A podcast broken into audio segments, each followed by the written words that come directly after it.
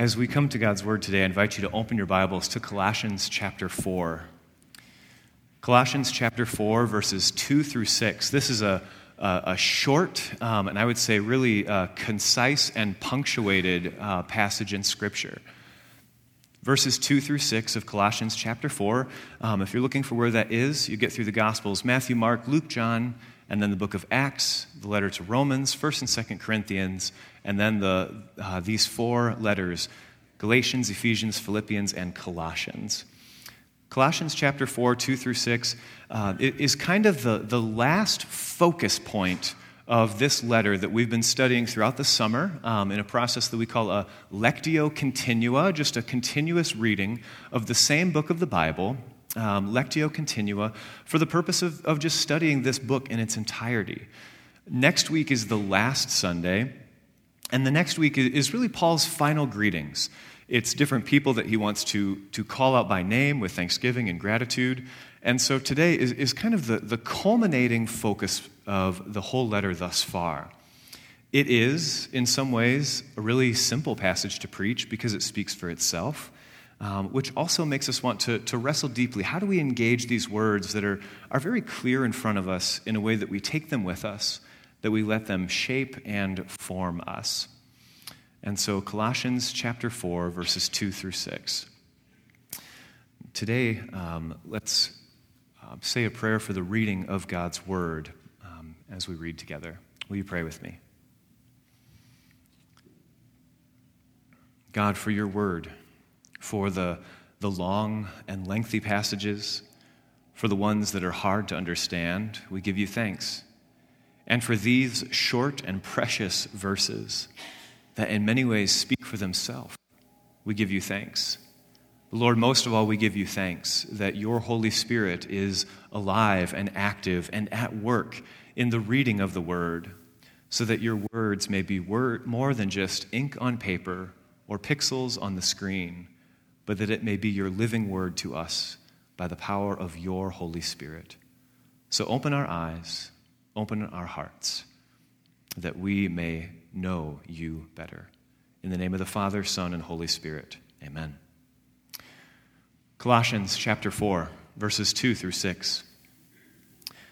Devote yourselves to prayer, being watchful and thankful, and pray for us too, that God may open a door for our message so that we may proclaim the mystery of Christ, for which I am in chains. Pray that I may proclaim it clearly as I should. Be wise in the way you act toward outsiders. Make the most of every opportunity. And let your conversations be always full of grace, seasoned with salt, so that you may know how to answer everyone. This is the word of the Lord. Thanks be to God.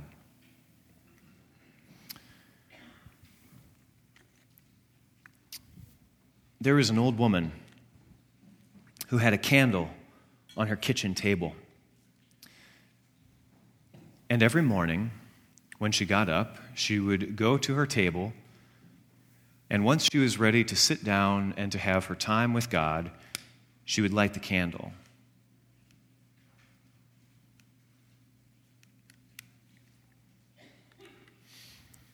And then she would have her morning devotional reading her Bible reading, and her time in prayer. And she let the candle continue to burn during her time of devotion and prayer. And then, once all was completed, when her prayer list had been prayed for, when she had spent time listening to God as well, then she would extinguish the candle and go about the rest of her day. This was her habit and routine, and those who knew her well knew that the candle on the table was to be lit during devotion and during prayer. And a friend who knew her well once asked her um, why she used the candle. And, and, in fact, maybe feeling a little bit questioning, a little bit spiritual, asked her, Well, well aren't we supposed to, as Paul said in Thessalonians, to pray without ceasing? So when you blow out the candle, does it mean that you stop praying?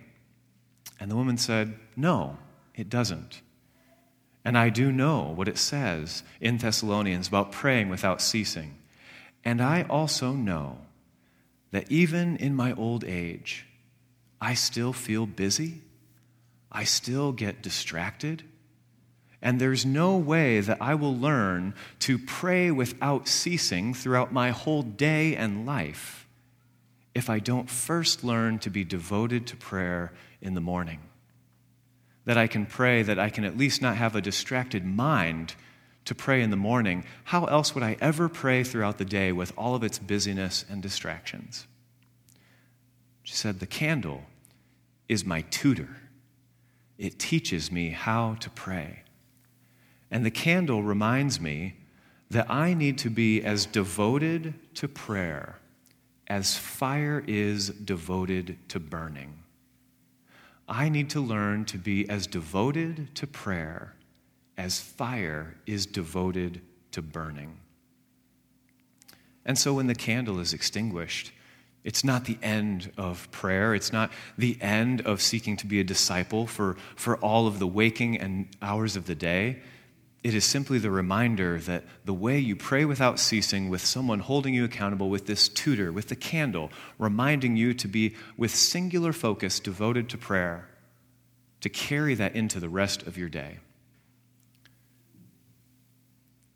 Candle can be a good tutor. And to remind us, even from the story of, of an old woman who said that I'm still busy and distracted, it, it reminds us that there's never that point in life where we'll suddenly have all the time that we want to pray. We live busy, fast paced lives in a busy and fast paced world. So, waiting for the right opportunity to be devoted to prayer will never fully arrive without, without our own beginning point to say, Today I'm going to learn. Today I'm going to set aside a little bit of time. And maybe it's a friend that you pray with, maybe it's a candle that you light, but something to remind you and to build into your habit the very discipline of being devoted to prayer. Devote yourselves to prayer, says the Apostle Paul. We need this reminder over and over again. Devote yourselves to prayer because it's easy to forget because it's a, it's a double edged sword that, that God is always there for us. Because it does mean that whenever we pray, God is there. Whenever we feel lonely, whenever we worry, whenever Jesus rescues. But if we don't first find a way to devote ourselves to prayer, we never get to this devoted point in prayer. And, and I say it's a double edged sword that God is always there for us. Because if God is always there, we can almost take for granted God's availability. That we never actually set aside time to talk for God. We just offer the occasional frantic prayer in a time of desperate need. In that way, there's not a, a devotion to prayer. Prayer becomes just a last resort. But this idea of devoting yourselves to prayer throughout all of our life is one where we make prayer our first resort and our last resort, and covering everything in between. Devote yourselves to prayer. Be as devoted to prayer as fire is to burning. This verse is almost like a, a if there were a how to Christian verse, it would be this to devote yourselves to prayer being watchful and thankful. And I, I, I, hear those words being, being watchful and thankful. And, and particularly as we, as we think about those, I, I want to just note a grammatical uh, note of significance that, that watchful and thankful here are of equal importance in regards to the devotion to prayer. Being watchful and thankful. And just in our context, in this current point in time, as I'm sure there were other issues in, the church in Colossae when Paul wrote this letter to them from prison, we live in a very defensive time. We live in a world that um, does not necessarily like to listen that much. We listen in, we, we live in a world where being watchful can often mean defensiveness against any hostility, that we're almost watchful for any perceived threat, whether it be political disagreements or, or any current social issue on which there's a lot of animosity, our type of watchful today is often a defensive animosity, ready for hostility at any time. And, certainly there is a certain watchfulness at which, at which we are cautious, right? As certain verses that we might um, tie into this word of watchful, like 1 Peter 5 8, which tells us that the devil, your adversary, prowls around like a roaring lion seeking someone to devour. And so we might take a little bit of be watchful to that. Or from Ephesians 4 7, uh, do not give the devil a foothold. There's a certain watchfulness that is healthy and, and we find in Scripture. But here, just by context and word choice, perhaps a more helpful notion of watchfulness to take on is that which Paul writes in 2 Corinthians 10:5. Take every thought captive and make it obedient to Christ uh, this type of watchfulness is not just a, a, cautious posture against the world. It's not a watchfulness that makes us batten down the hatches against any threat. It's not a watchfulness that makes us close ourselves off. It is a watchfulness just as much of our heart and soul. It is a watchfulness of the posture of our heart because part of what prayer does is brings us to God, that, that we can be as devoted to God as fire is to burning and be shaped by God. So, some of the watchfulness in prayer has to start with the watchfulness of our own heart.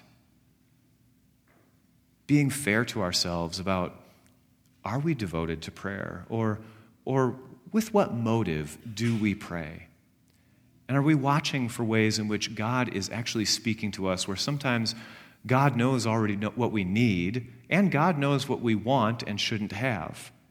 Are we watchful for the ways in which prayer is changing our heart? Being watchful is to first also watch our own heart and then to be watchful throughout the world. But once again, not, not with a threat assessment watchfulness, but rather in this context of our short few verses today, the type of watchfulness is found in verse 5.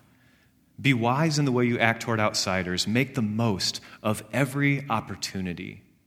This is a watchfulness for opportunities to share the message of Jesus Christ. This is a watchfulness to reach out, not just to hide back.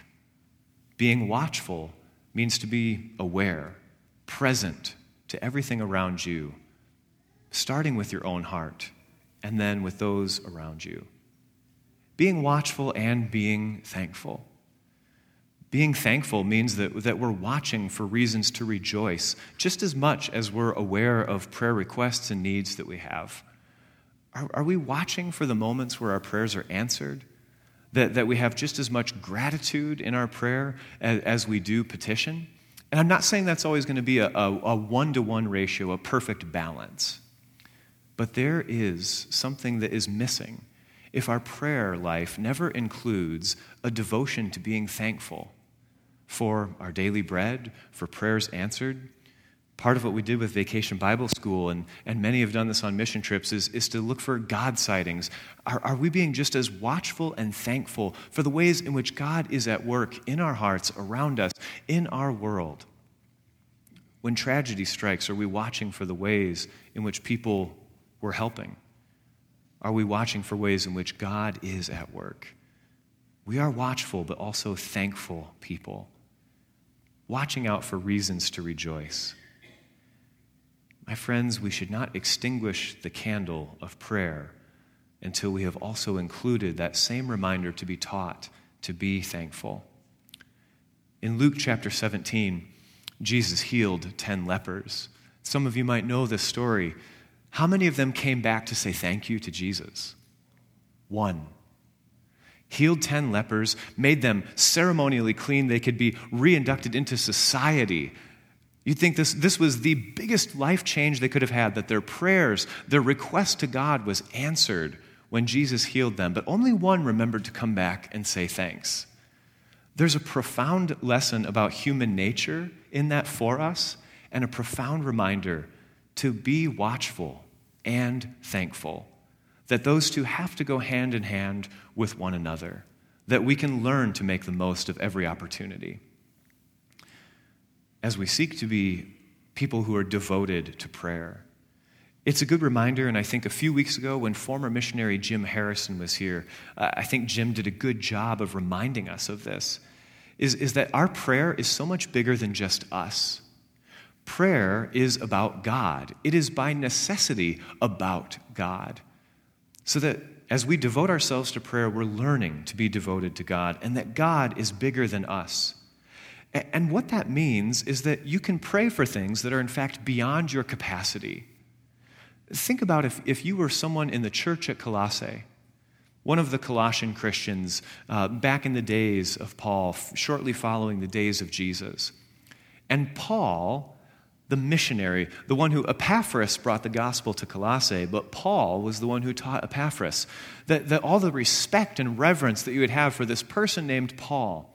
And yet, Paul asks the Colossian church to pray for him Paul asks that church of, of young believers to pray for him, that God may open a door for the message to be shared, that the mystery of Christ may be proclaimed, and that Paul says, Pray that I may proclaim it clearly as I should.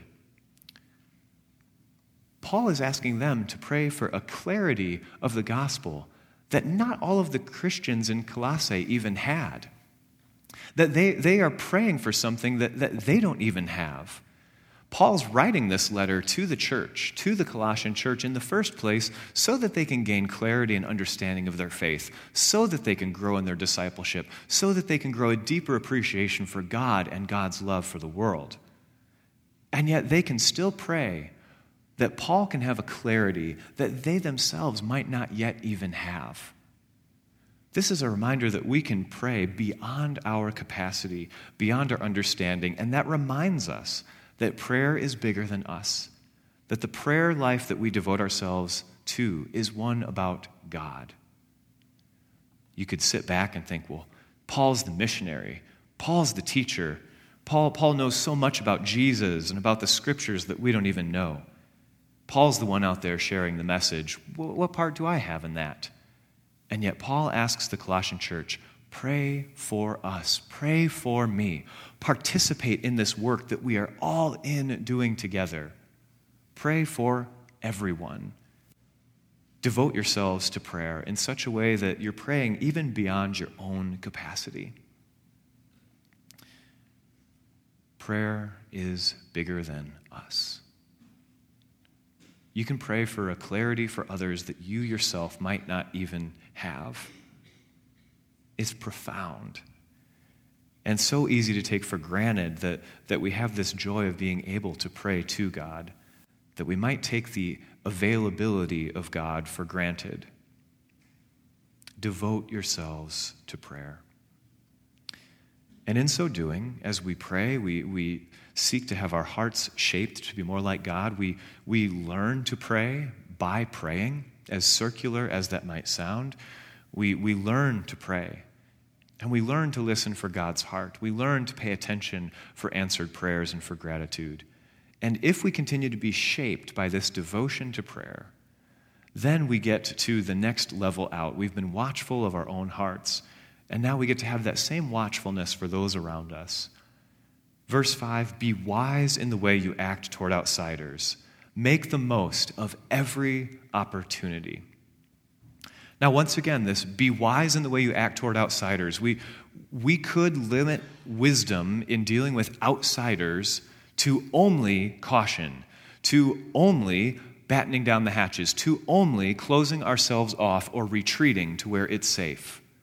That would be an abuse of this encouragement, this admonition to be wise in the way you act toward outsiders. Because this wisdom is one that makes the most of every opportunity. So be wise, not in a way that makes you feel safe and cautious, that you can hide from the world, but be wise in the way that you reach out. Because that's how we make the most of an opportunity. The word for making the most of here for every opportunity is a, is a word that, that, in its essence, means redeem. Now, that leads me to a question How many of you use coupons? By show of hands. Yeah, there's a fair amount. Yeah, okay, we're, we're starting to see kind of a wave happen. There, there is a, a cultural uh, tr- effect at work. There's probably a lot of coupon users in that congregation, and that's nothing bad about any of us. That just means we all want to be thrifty. But what do you have to do with a coupon? You have to redeem it. It's worthless if not redeemed. You have to make the most of it. And coupons often have expiration dates, don't they? If you wait too long, your coupons become worthless. The, the paperclip full of Meijer coupons that, that sits in that stack, and eventually um, I go through and I start flipping through, and expired, expired, expired, expired. That was not making the most of every opportunity with the coupon. The, the time has already passed. If we can be as attentive to our coupons as we can be to human beings created in the image of God, we will be inspired through prayer to make sure that we make the most of our opportunity in the right moment, that we don't let it slip by. Sometimes we don't know if we have the, the words to say, we don't know if we can answer everyone, but we have to seek in that moment to make the most of every opportunity. And if it does seem to pass by, how can we still seek to redeem it? Now, also, certain coupons are not available the day you get them. Have you noticed this? Some of the best coupons you get aren't available the day that you get them, they're available later. There's a wisdom in knowing when not to push too hard on an opportunity or to, to, to come on too strong right away. But to make the most of every opportunity is to commit and establish relationships. Making the most of every opportunity. Can't be too strong too soon can't wait too long or be too cautious that the opportunity is gone. Friends, this simply takes wisdom to know which is which. And we get wisdom as James as the book of James tells us by when we lack wisdom to ask God for it, who gives generously without finding fault. So that we can know how to make the most of every opportunity, how to redeem those moments at the right time, to make the most of them. Let your conversations be always full of grace, seasoned with salt, so that you may know how to answer everyone. Knowing how to answer everyone, if I'm honest, seems pretty intimidating. To always have a response ready, to know exactly what to say in every circumstance, in every situation, I, I think is actually in some ways impossible. Knowing how to answer everyone has to come out of a devotion to prayer first. It has to come from knowing ourselves and the person we're speaking with well enough to know how to answer everyone. But one thing that I note about growing into this idea of answering all is that we don't know how to answer people that we haven't actually listened to. We don't know how to answer people that we actually haven't listened to. Do you ever think through a conversation in your head ahead of time? Maybe it's an argument that you know you're going to have, and you're trying to think of what the other person's going to say and how you're going to respond. And you are writing the script in your head for how that conversation will go, that you will know how to answer every single one of their points before the conversation even takes place. This can happen in all kinds of settings with employees and employers. This can happen um, in families. This can happen in marriages. I hope no one got um, elbowed too hard in the ribs while this was being said. We don't know how to answer someone that we haven't actually listened to. Because in our somewhat defensive, edgy culture, we are primed to argue, primed to tell other people that they're wrong and dumb. But did we listen first? Did we season our conversations as with salt, as with grace? That our conversations can be full of the grace that has the capacity to listen, that they could be seasoned with salt because you can't answer someone that you've never actually listened to. Friends, God listens to us. Even when we say things that, that God knows are not good for us, even when we ask for things that, that God knows our hearts better than that, and yet God still listens to us. And in God's abundant grace is with us. when we're lonely, when we're powerless, when we worry. God is with us. If that's the type of grace that God has for us, then, friends, we also seek to model ourselves in devotion to prayer, in devotion to God, to make our conversations full of grace. Grace in conversation has the ability to listen with things that we disagree with, to listen to the things that make our fists clench up and our jaws tense and our blood pressure rise. Grace, grace filled conversations can listen to all of that. That we first seek to listen before we're jumping out of the gate to respond. We will never make the most of every opportunity if we are more eager for someone to listen to us than what we have the capacity for us to listen to them. So, friends, devote yourselves to prayer. Be watchful in such a way to make the most of every opportunity. Be thankful for the ways in which God is at work, even in the mundane ways that we might take for granted. Be watchful. Be thankful. And make the most of the opportunities, and sometimes make the most of your learning when opportunities did not go as well as they could have. Let your conversations be that full of grace, seasoned with salt, so that in those opportunities we may know how to answer everyone after we have listened well to them, to earn the credibility and trust and respect that they also might listen to us. In the name of the Father, Son, and Holy Spirit, let's pray. God, you not only hear us, but you listen to us. You know every word we're going to say before it's on our tongue, before it enters into our mind. And you listen to us because you love us. Fill us with your love for ourselves, for our neighbors, and for the world, that we may listen well, that we may respond well, and that all of this may be done not on our own strength or accord or power, but by devoting ourselves to prayer. God, help us to be watchful for the right opportunities, to listen and to speak, to serve and to be served.